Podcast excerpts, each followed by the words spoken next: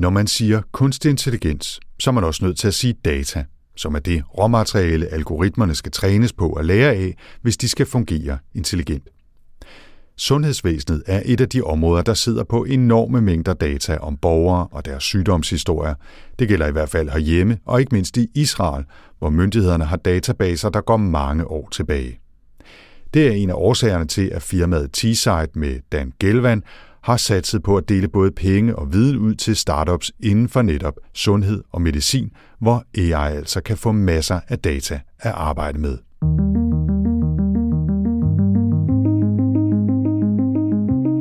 Velkommen til AI Danmark podcast.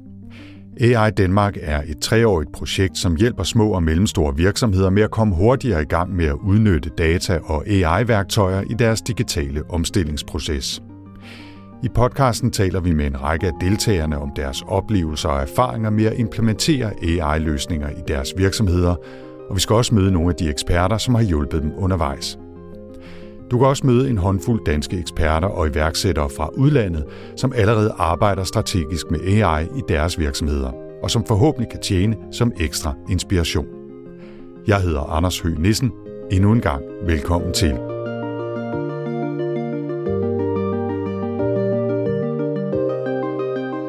I denne episode skal vi møde Dan Gelvan, der er født og opvokset i Danmark, men har boet i Israel i mange år. Dan har en forretningsbaggrund, men har især beskæftiget sig med investeringer i teknologi og life science virksomheder. Senest har han altså valgt at blive direktør i firmaet T-Site, som har fokus på anvendelsen af AI inden for sundhed og sundhedsdata. Mit navn er Dan Gelvan. Øh, jeg er CEO af et VC-fond, der hedder T-Site.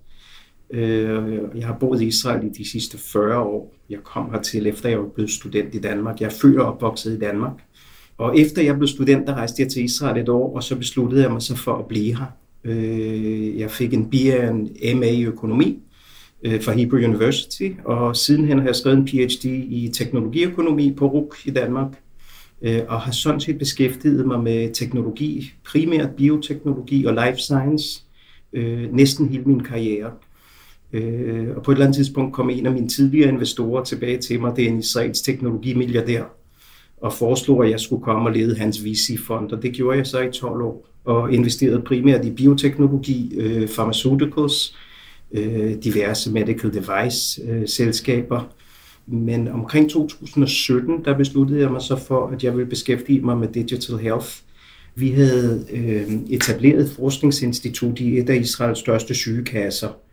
Øh, vi lavede også en masse filantropiske øh, aktiviteter, og vi ville ind for, for øh, at de skulle begynde at lave noget forskning om big data inden for sygevæsenet. Og der begyndte jeg så at se det fantastiske potentiale på hvilken øh, guldgruppe man sidder på med det data. Vi har haft øh, det, der hedder Electronic Medical Records i Israel i de sidste 25 år. Så hvis jeg, jeg sidder her foran min computer, jeg kan sige til dig, hvad mit sukkertal var øh, den 20. i 6. 2001. Så der begyndte jeg så at se, hvor fantastisk langt man kunne komme, hvis man, man kiggede på de digitale aspekter eller dataaspekterne, i stedet for at udvikle for eksempel et farmaceutisk produkt, der tager 17 år. Hvordan kom du ind på det med life science og health og den slags? det er en sjov historie. Jeg var blevet færdig med min MA i, og havde specialiseret mig i teknologiøkonomien på Hebrew University, og så begyndte jeg øh, parallelt øh, med at skrive min PhD, der begyndte jeg at lave noget øh, øh, consulting. Og det felt, hvor der var mindst konkurrence, det var inden for, for life science og bioteknologi, for det var ikke nogen, der ville beskæftige sig med, og sådan begyndte jeg det faktisk. Øh, jeg skabte nogle forskellige interdisciplinære grupper, hvor vi havde øh, medicinske eksperter og, og biologer, øh, i grupperne for at hjælpe startups. Der var ikke så mange startups i sin tid, men øh, nu skal man huske, at Israel startede meget tidligt med teknologivirksomheder. Øh, og vi taler her om slutningen af 80'erne, så der havde vi allerede en masse startups. Øh, og det var sådan, jeg kom ind i. Det var helt tilfældigt. Det var simpelthen bare for at finde et sted, hvor der en niche, hvor der ikke var for meget konkurrence. Det er, jo, det er jo også en måde at skabe forretning på, ikke? Det er at det er finde ud af, hvor, hvor der er et hul i markedet, som man siger. Ja. Yeah. Dan, øh, det var, det var baggrunden. Øh, det var op til i dag i virkeligheden og op til, øh, til T-Site. Kan du ikke fortælle lidt mere om, hvad det er, I laver? Jo, altså det jeg gjorde før i tiden, det var at skrive check på 5-10 millioner til startups, øh, og det er sikkert det rigtige at gøre, når man taler om farmaceutiske produkter og medical devices. Men da jeg så begyndte at kigge på digital health, der så jeg, at behovene var meget, meget forskellige. Øh, udviklingerne blev lavet meget hurtigt, og man havde ikke 10 år, før man øh, havde et produkt på markedet, eller 15 år, før man var færdig med at lave kliniske studier. Øh, Øh, og der så jeg, at i nogle af selskaberne allerede efter 3-4 måneder, så skulle man begynde at kigge på markedet og begynde at markedsføre et produkt og sælge et produkt. Øh, og så synes jeg, at venture capital skal tilpasse sig det. Så, så vi etablerede T-Site øh, som en måde at arbejde med selskaber, øh, hvor øh, vi ikke kun investerer i dem, vi, de arbejder hos os, øh, vi giver dem et, et, et stort kontor, øh, og det giver os mulighed for at arbejde med dem hver dag. Så i stedet for at bare være involveret som bestyrelsesformand eller som bestyrelsesmedlem, øh, så arbejder vi med dem hver dag. Hvis de skal skrive en mail, eller hvis de skal have en brainstorming, så er vi der bare hele tiden. Vi har mødelokaler, hvor vi kan sætte os ind hele tiden. Øh, så det er, øh, T-Site er et, et venture capital øh, instrument, øh, der mere ligner en inkubator. Øh, vi giver dem omkring et halvt år, og, og vores primære mål, det er at hjælpe de selskaber med at lave deres næste fundraising. Så det er det, vi arbejder med dem. Det er sådan en slags bootcamp, og, og jeg synes, vi gør et godt stykke arbejde, og det måler vi kun på, om øh, vores selskaber øh, de får, hvor mange penge øh, det lykkes mig at, at få i næste runde. Øh, og der har, synes jeg, vi har været meget succesfulde med det. Hvor mange har været igennem, og hvor mange har I aktuelt, altså for at få en fornemmelse af størrelsesordenen? Ja, vi begynder nu, der er vores femte investering. Vi begyndte lige før coronakrisen, så det har ikke været særlig smart, fordi det var altså absolut ikke et virtuelt program. Programmet var, at vi skulle arbejde med selskaberne. Øh, så vi laver nu vores femte investering, øh, og håber på, at vi laver omkring 3-4 investeringer om året. Øh, vores model er ikke særlig scalable, fordi den er meget bygget på, på ressourcer, som ikke er penge. Øh, og det vil sige den tid, vi kan være sidde med selskaberne, arbejde med selskaberne. Øh, så det, det har aldrig været en idé, at vi skulle lave 30 selskaber om året. Det handler om kvalitet i stedet for ja, kvantitet. absolut. Absolut, ja. ja. ja. I har lavet fem investeringer, fortæller du. Øh, kan du fortælle lidt om, hvad det er for nogle typer af virksomheder, måske at komme med et par eksempler? Det kan jeg godt. Øh, faktisk er alle vores selskaber er baseret på, på artificial intelligence. Øh, og det er meget interessant, fordi det var aldrig vores mål. Øh, da, da, da vi begyndte at tale om det, der talte vi om digital health.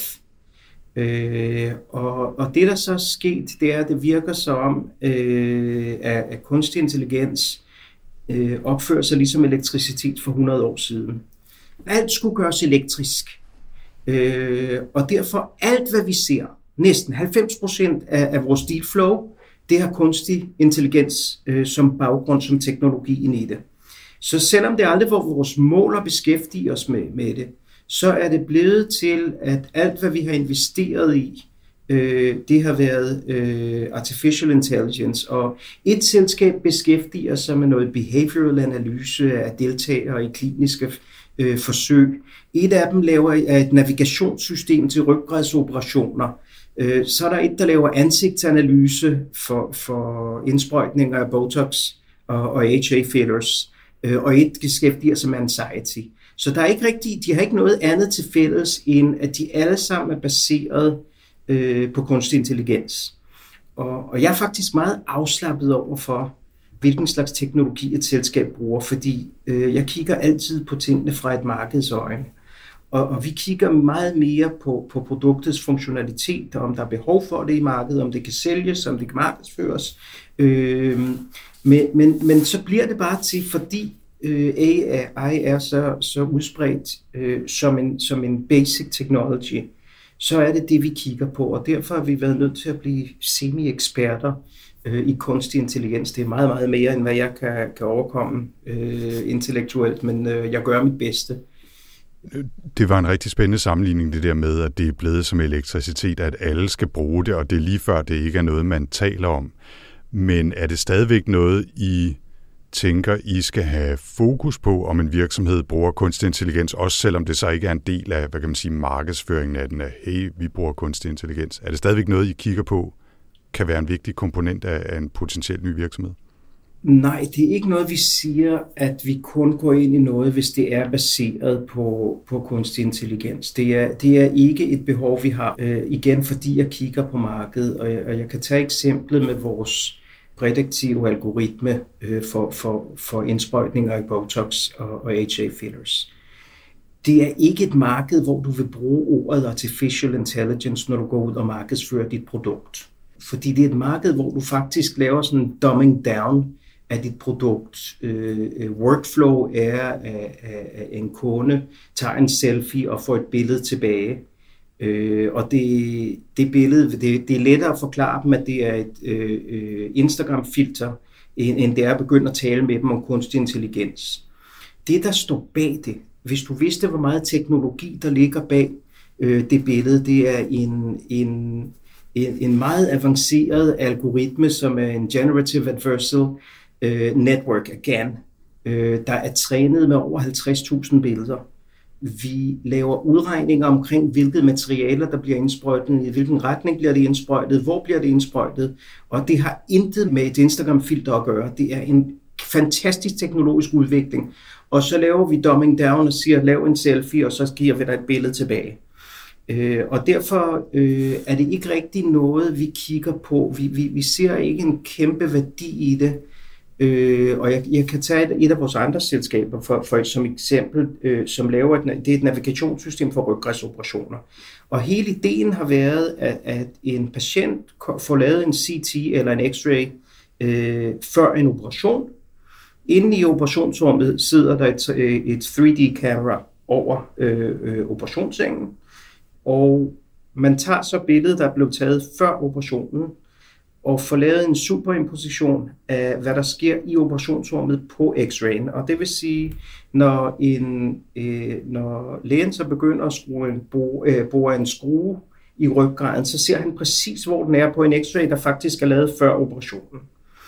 Og igen, hvis vi kommer til lægerne og siger, at det er øh, artificial intelligence, det synes de sikkert er meget rigtigt, men det er ikke det, der interesserer dem mest. De vil vide, at det er præcist.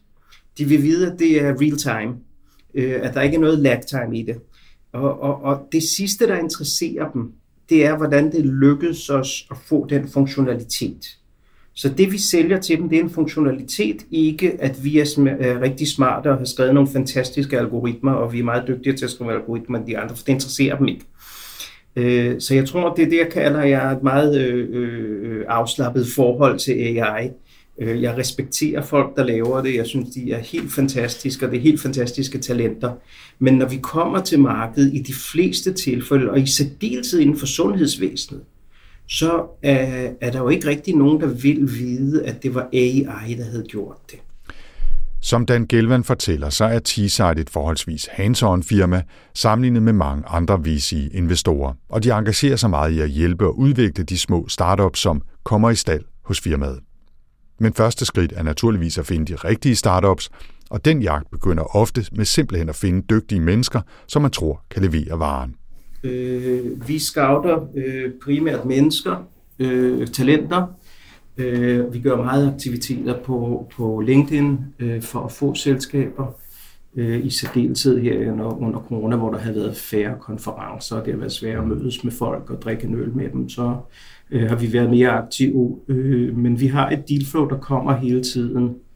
Øh, primært fordi vi nok er en af de tidligste investorer, det vil sige selskabet med, med Botox, øh, der var vi med til at etablere det. Øh, så vi var ikke kun den første check, vi tog dem altså også øh, hen og fik den registreret som et selskab. Øh, så, så, så folk kommer til os, og det er tit øh, slet ikke selskaber, der kommer, det er iværksættere, der kommer og har en idé eller har noget data, de vil lave noget med. Jeg, jeg spørger også, fordi øh, nu siger du ganske vist, at I har fokus på, hvad er det, det her produkt skal kunne, og hvordan skal I kunne sælge det over for slutkunderne, hvad enten det så er læger, eller brugere, eller øh, andre virksomheder, eller hvad det nu kan være. Øhm, men er I, altså fordi I er relativt tæt på de her virksomheder, også i en ret tidlig fase, har I nogen indflydelse på, hvilken retning de går i, eller, eller er de trods alt i et stadie, hvor de har en idé og ved, at de vil bruge i det her tilfælde formodentlig en eller anden form for kunstig intelligens i deres produkt, eller er det noget, I er med til at forme os? Altså er det så tidligt, I har dem? Altså vores model er, at lige så snart vi har investeret i selskaberne, så begynder vi at arbejde med dem øh, netop om den slags ting. Hvad er deres value øh, proposition? Hvad er deres business model? Øh, hvad er deres rigtige product market fit? Øh, og det arbejder vi meget didaktisk med dem i en længere proces. Det vi faktisk har set i alle selskaberne, det er, at efter vi begyndte at arbejde med dem og analysere øh, markedsaspekterne, øh, det er, at vi næsten i alle tilfælde har flyttet dem fra et sted i en product market, hvor de troede, de skulle være, og så vi blev enige om, at der nok var en meget bedre løsning, og de nok skulle gå efter noget andet. Øh, så det er noget, der er bygget ind i vores tankegang. Det er, okay, I har nogle meget fine algoritmer og nogle meget fine mennesker der, øh, men lad os prøve at, at se, om det også er den rigtige øh, businessbeslutning. Så, så det er absolut noget, vi beskæftiger os med. Det er noget af det, vi, vi også er mest stolte over. Fordi øh, vi prøver at få, få iværksætterne til at tænke over den her slags ting, og ikke kun at sige, se hvor fantastisk vores AI er. Øh, folk vil købe det, fordi vi er så dygtige, for det hjælper aldrig. Men omvendt kan man sige, så har I måske, nu siger jeg I, men altså i, i sundhedsvæsenet, måske især i Israel, hvor der er mange øh, historiske data også, måske har I et ekstra stort potentiale, nu hvor I er gået i gang. Altså er der et særligt godt øh, fit mellem AI-løsninger og så sundhedsvæsenet, eller virkeligheden, eller, eller sundhedsindustrien, øh, øh, health, fordi der er så mange data, og der dermed er et, et fantastisk grundlag at, at arbejde med når man bruger kunstig intelligens? Jeg tror, der er et meget stort potentiale. Altså sundhedsvæsenet i næsten hele verden fungerer jo af altid øh, øh, reaktivt. Det vil sige, Anders går til lægen og, og, og klager over et eller andet, og så tager lægen sig af det, Anders har klaget sig over. Øh, og det vi prøver at kan gøre med AI, det er, at i stedet for at Anders skal komme og, og, og, og brokke sig over, at der er noget galt, eller der er et eller andet klinisk galt, fordi tit, når der først er noget klinisk galt, så er det, fordi, så er det for sent. Men så kunne man have en algoritme, der sidder i baggrunden, for eksempel, og siger til Anders læge, vil du være, prøve at få fat på Anders, fordi han skal nok komme ind til en kolonoskopi, eller vi skal nok gøre et eller andet med Anders, fordi han er ved at udvikle sukkersyge. Så i stedet for at Anders til sidst kommer på skadestuen med, med et sukkertal på 600 øh, øh, milligram per deciliter, øh, så kunne vi jo prøve at behandle Anders før og være meget mere øh, proaktive i stedet for at være reaktive, som, vi, som, som sundhedssystemet er i dag. Problemet er, at det er en kæmpe ændring for systemet. Øh, og jeg, jeg kan se, at vi har haft øh, i et af de større sygekasser i Israel, der har de haft en algoritme, der sidder i baggrunden, øh, og kigger på historiske øh, blodprøver for at se, om man muligvis har en blødning i tyktarmen, som kunne indikere, at man i det mindste er en god kandidat for at få lavet kolonoskopi. Øh, og vi taler ikke om at finde øh, altså the, the obvious candidates, altså dem, der har haft øh, tyktarmskræft i familien, dem, de kommer allerede til kolonoskopi. De prøver at lede efter de andre. Og, og den her algoritme kigger på blodprøver, som, hvor alle resultaterne var normale. Men når man kigger over en længere periode, kan man for eksempel se, at blodtallet går ned. Og det er noget, lægen aldrig vil have lagt mærke til, fordi lægen har ikke så lang tid, og han kigger på tallene, og de er alle sammen inden for normen, og det er i orden. Hvordan kan man forvente, at han kigger på fem forskellige skærme og ser, at tallet faktisk går ned over de sidste fem år? Øh, og så løber kører den der algoritme i baggrunden og foreslår lægen, vil du være her har du en god kandidat, prøv at foreslå ham, at han skal få lavet en kolonoskopi. Og, og den slags ting, øh, dem kan jeg altså enormt godt lide. Fordi jeg tror, vi kan langsomt begynde at, at, at, at kigge på data, som vi allerede har, og hjælpe folk. Øh, og, og det er simpelthen på baggrund af det data, vi har. Og det har, vi, har, vi ved så meget om mennesker, og, og, både i Israel og i Danmark, for i Danmark er der faktisk også meget, meget gode medical records. Øh, der er CPR-numre, så vi kan finde folk øh, i forskellige databaser. Vi kan kombinere dem. Det er det samme her i Israel. Øh, men hvad gør man ved det? Hvor hjælper det dig i dagligdagen? Hvis Amazon og hvis dit forsikringsselskab kan bruge den, og din bank øh, kan bruge deres data, så må dit syge øh, øh, kasse vil også være i stand til at tilbyde dig et eller andet på baggrund af alt det data. Så, så det er den måde, jeg kigger på det i dag. Du lytter til AI Danmark podcast, hvor vi altså denne gang taler sundhedsdata og AI med CEO Dan Gelvan fra det israelske investeringsfirma T-Side. Hvis vi lige skal brede den lidt ud, øh, kan du sige noget øh, sådan bredere om, hvad det er, den kunstige intelligens så giver de her øh, løsninger, som jeres virksomheder arbejder med generelt? Altså er det at kunne gøre tingene hurtigere, eller gøre ting, som vi slet ikke kunne gøre uden? Altså er, er der nogle generelle fordele eller muligheder i kunstig intelligens, som, som du er særlig opmærksom på? Ja, altså det vi arbejder med i dag, det er, hvordan får vi introduceret de her ting ind til et sundhedssystem, som er meget skeptisk og meget konservativt, øh, og har en følelse af, at, at, at læger og sygeplejersker, systemet skal beskytte os, beskytte os fra, fra, fra, fra ond teknologi. Og, og derfor er det meget tit, at de, de tidlige produkter, som vi ser i dag, det er primært øh, ting, der gør arbejdet nemmere og hurtigere, det vil sige workflow improvements. Øh, og der er ingen tvivl om, at det ved vi alle sammen fra alt, hvad vi har været på hospitalet og hos lægen. Nu er sundhedssystemet nok det mest analogiske system, vi kommer op imod øh, i vores dagligdag. Øh, det er helt fantastisk, at vi skulle have den her coronakrise, før det gik op for os, at 70 procent af alle lægebesøg burde vi slet ikke være gået til lægen. Vi kunne have gjort det på telefonen. Øh, hvis et lægebesøg ender med, at lægen ikke har rørt ved dig, og ikke tjekket noget, så skulle du ikke have været der. Øh, så jeg tror, det vi har meget af det, vi har set, det er for eksempel israelske selskaber, der er gået ind for radiologi og, øh, og, og digital patologi, øh, hvor man hjælper lægerne, øh, nogle af selskaber, de mere succesfulde selskaber, de har lavet øh, øh workflow analysis, for eksempel sådan, at hvis en læge sidder med 170 øh, øh, x-rays, øh, så vælger øh, øh, algoritmen, hvilke nogle af dem, der er mere kritiske. Øh, for eksempel, det kan være noget, hvor man skal give et svar med det samme. Så der ikke er nogen, der sidder og kigger på den Gelvans karotider, som bliver et problem om 40 år, øh, mens der er en anden en, der har et stroke, øh, der ligger meget længere nede i CT-cachen. Øh, og de, den slags ting har, har hjulpet Øh, ting for eksempel, hvor man øh, kan fokusere lægens, øh, radiologens øh, øh, arbejde på et specielt område og sige, her er der noget, der ikke ser så godt ud. Noget quality control for eksempel for at garantere, at systemet fungerer, øh, bliver mere homogent, øh, og at man kan være sikker på, at alle læger inden for instituttet giver det samme svar øh, på det samme. Øh, og den slags ting har vi set mere af beslutningsstøtte i virkeligheden, kan man sige. Altså det, det er en, en hjælpefunktion, det er øh, populært sagt mennesker og maskiner, der arbejder sammen her. Helt, helt sikkert. Hvornår ja, ja. begynder det så at blive interessant, men selvfølgelig også meget mere kompliceret?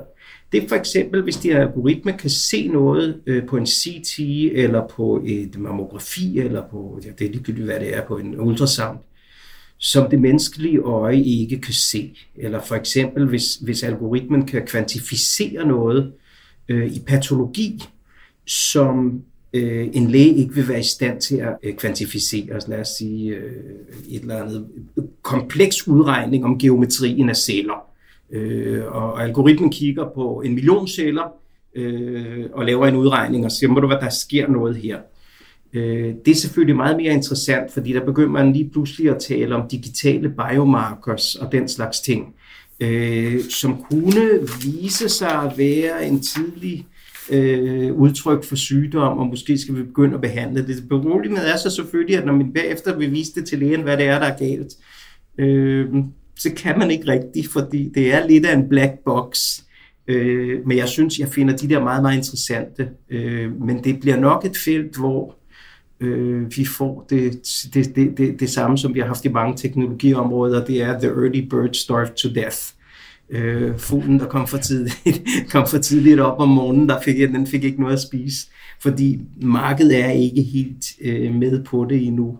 Og man skal finde det helt rigtige tidspunkt. Ikke? Hvis man er for tidlig, så øh, kan man ikke gå og bygge en forretning, enten fordi teknologien ikke er moden, eller markedet ikke er moden, og hvis man kommer for sent, jamen så er der nogle andre, der har løbet med den. Ikke? Så det, yeah.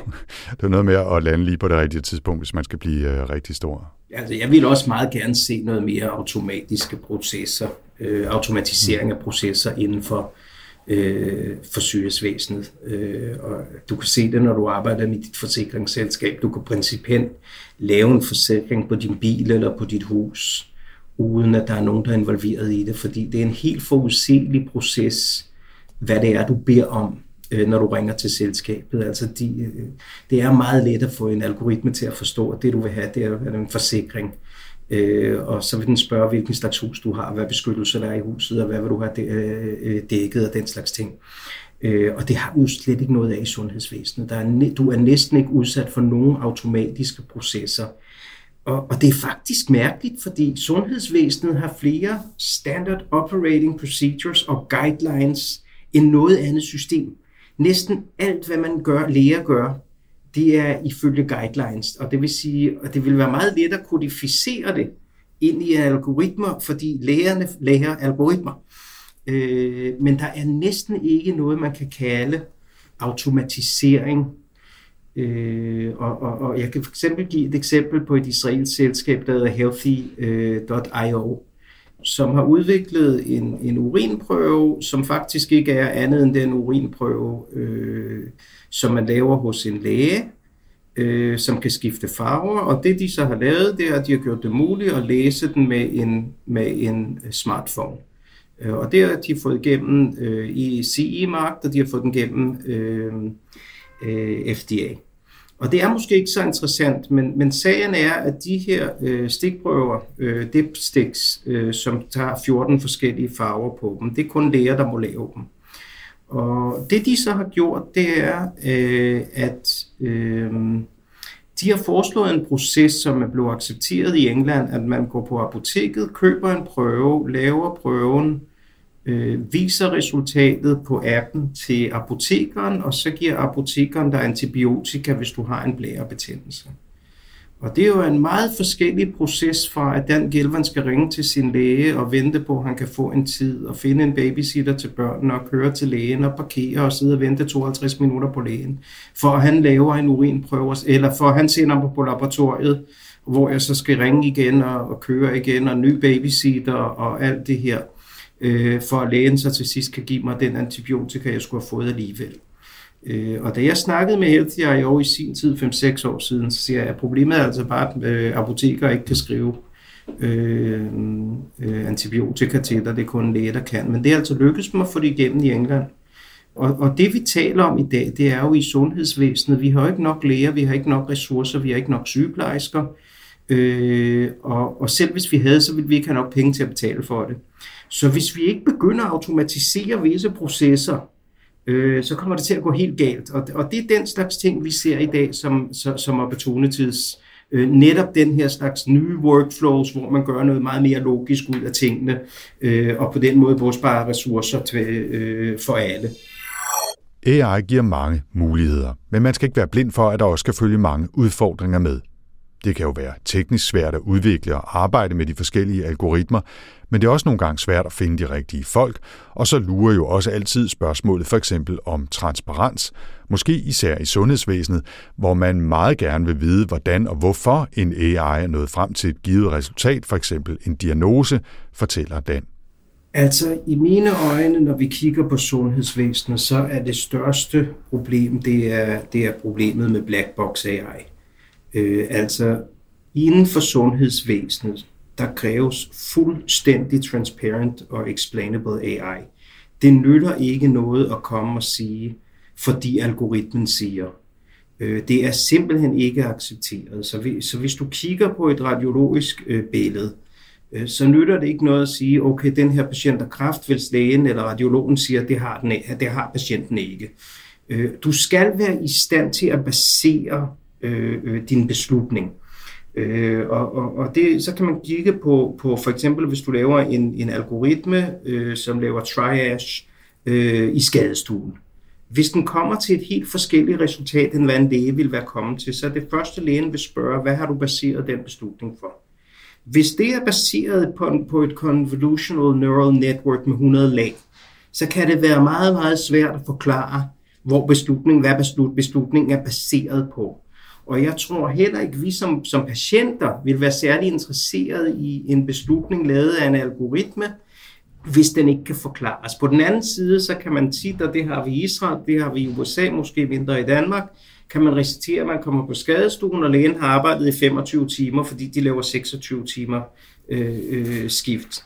Øh, og det, dem stoler vi altså på. Så, men men ja, vi vil stadig nok stole på et menneske, der har arbejdet i 25 timer og ikke har sovet i mere end et døgn, end vi vil øh, stole på en computer, hvis vi ikke ved, hvad der er basis, hvad basisen er.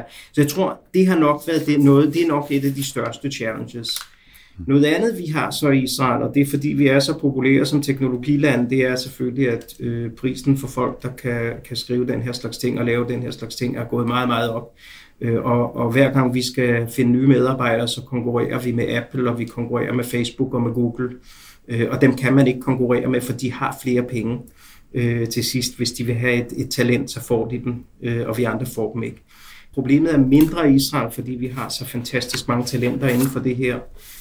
Vi har jo hele tiden folk, der kommer ud af hærens efterretningstjeneste efter 4-5 år, hvor de har lavet deres værnepligt og, og er fantastisk dygtige, og vi taler om tusindvis af mennesker øh, hver år.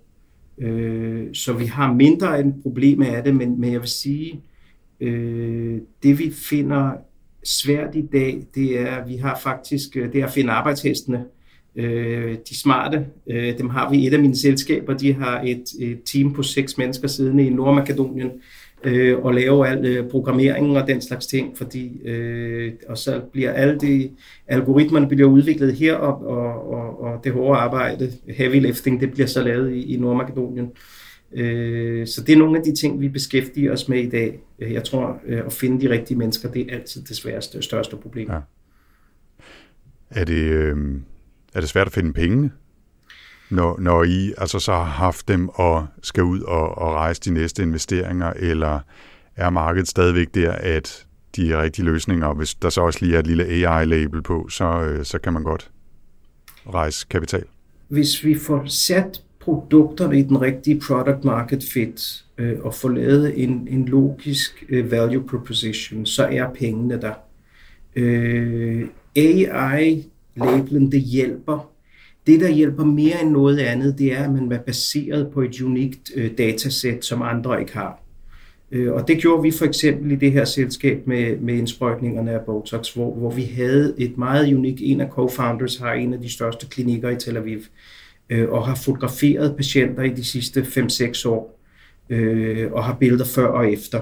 Og det har så gjort det muligt at træne det her algoritme, så, så jeg tror, hvis man er baseret på et, på et unikt datasæt, har AI og har det rigtige product market fit, så er pengene der. Der mangler ikke penge øh, til startups. Hmm. Og her til allersidst, er der nogle øh, gode råd, som du gerne vil give til virksomheder, som er ved at starte op og som gerne vil arbejde med AI? Nu er dit særlige perspektiv selvfølgelig sundhedsvæsenet osv., men er der nogle nogle generelle ting, du har observeret, som du tror kunne hjælpe folk, der, der var derude og som var ved at gå i gang, eller kan man sige internt i en større virksomhed var i gang med at iværksætte et, et, en, en slags intern startup-projekt? Altså jeg vil altid sige til, til iværksættere, der er teknologiorienteret, at de skal være, lige så snart de begynder at tale om at starte en virksomhed, så skal de begynde at kigge på markedet. Det er alt sammen et spørgsmål, er der behov for dit produkt? Hvem skal købe det? Hvordan segmenterer du dine købere? Hvordan har du tænkt dig at sælge det? Kan du sælge? Kan du finde de kunder? Og vil de betale for det? Og man skal, skal glemme, hvor man fantastisk dygtig er, at man lige har fået en PhD i, i kunstig intelligens eller i et eller andet andet, og fået lavet sit uh, fellowship eller postdoc på, på MIT. Jeg vil ikke sige, at det ikke betyder noget. Men når man kommer til markedet, så det, der betyder noget, det er, hvad er dit produkt, hvad er din service, hvordan har du tænkt dig øh, øh, at, at, at, at få folk til at betale for det. Og være meget mere fokuseret på markedet end på produktet i sig selv. Øh, det hjælper også i tankegang, og, og så høre efter, hvad folk har at sige. Man skal lave øh, voice of customers, man skal lave voice of investors, øh, høre på, hvad investorer siger. Øh, nogle gange kan det være mere værdifuldt at få et nej øh, fra en investor, end at få et ja.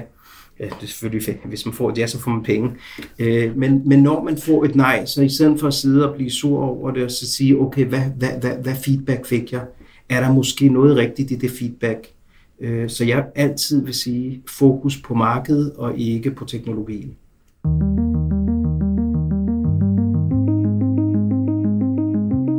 Med det slutter denne episode af AI Danmark podcasten, hvor vi altså mødte CEO Dan Gelvan fra det israelske firma T-Side. Partnerne i AI Danmark er Teknologisk Institut, Alexandra Instituttet, Aalborg Universitet, Danmarks Tekniske Universitet, Københavns Universitet, IT-universitetet og Innovation Center Danmark, Silicon Valley. Industriens Fond har støttet projektet, som løber over tre år. Hvis du vil vide mere om AI Danmark og hvordan AI kan styrke din virksomhed, eller er du nysgerrig efter at blive en del af projektet, så besøg aidanmark.dk eller find AI Danmark på LinkedIn.